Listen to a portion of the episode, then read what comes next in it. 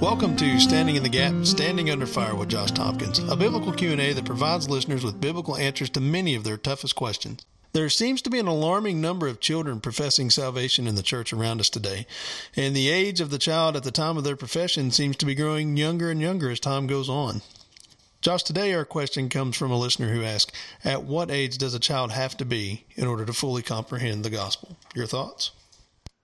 That's a good question. I get it a lot. I've dealt with it uh, personally with my own children. I have four kids myself, and I'm, I'm, dealing with this on a really a daily basis as I do my best to share the gospel with them and to um, encourage them, urge them to put their faith in Christ.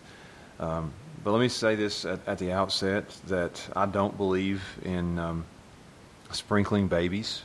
There's some denominations that do that, and, and I, I, don't believe in that. But I also don't believe in dunking babies either. Um, and there's that seems to be becoming more and more popular. That it's getting to the point where we'll be baptizing babies in, in the baptistry. We need to be very careful about um, putting people into the baptistry, putting kids in the baptistry um, that don't really understand or comprehend what um, is happening to them, what is what the gospel is. Um, I, will start out by saying we could easily convince any four-year-old to believe the gospel and to pray a prayer, and that happens a lot. Uh, you see it more and more. I mean, if I was in a children's church and I had 30 kids in there, I could talk about hell, I could talk about Jesus, and every one of them would raise their hand and they would profess faith at that moment. Uh, that doesn't mean they are saved. That means some of them got scared, some of them followed a friend. That doesn't mean they're saved. It doesn't mean they need to get baptized.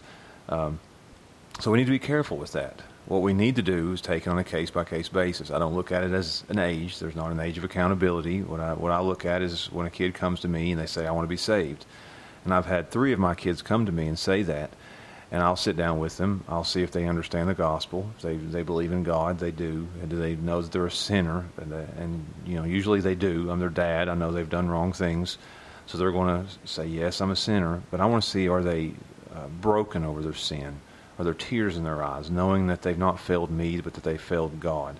So I want to just examine these things, and then if I see yes, they they're they're, they're repentant over their sin, they are uh, broken over their sin, then I'm going to say, Do you know who to turn to? Do you know what Jesus has done for you in living the life that you couldn't live, a perfect life?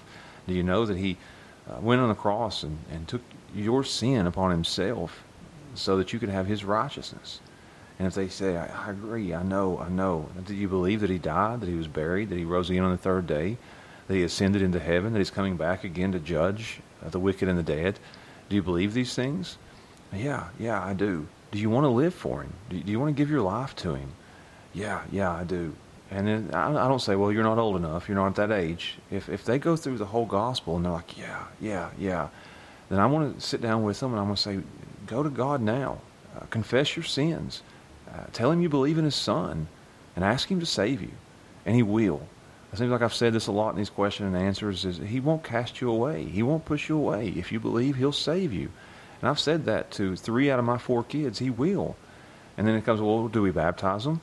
That that becomes, well, I want to watch them. I want to make sure that, that they're understanding. I want to give them some time. I want to do some discipleship with them. And if if that if they understand it and if they are showing fruit in their lives, then I'm going to baptize them.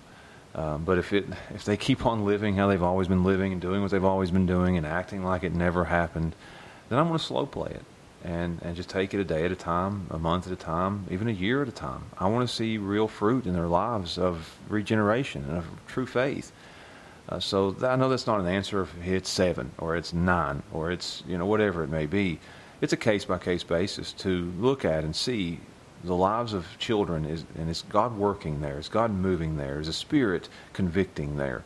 That's what's important, and that's what I'm looking for when it comes to, to kids. Uh, I don't like these. Um, these, I'm going to be very careful, very loving here. These churches that'll come in and just baptize without, without any question, without any knowledge of what's going on in the heart. Uh, so we need to be very careful with that. I don't want to be too careful, uh, but I don't want to be too easy either. I want to, kind of have a balance there, a middle ground where we take it on a case by case basis. So. Thank you, Josh. And we love hearing from our listeners and hope to hear from you soon. If you have biblical questions and would like to have them answered, log on to our website at www.westendbsg.org and leave them there. And feel free to find us on Facebook, Twitter, and Instagram by logging in and searching for us using at West End Baptist Church.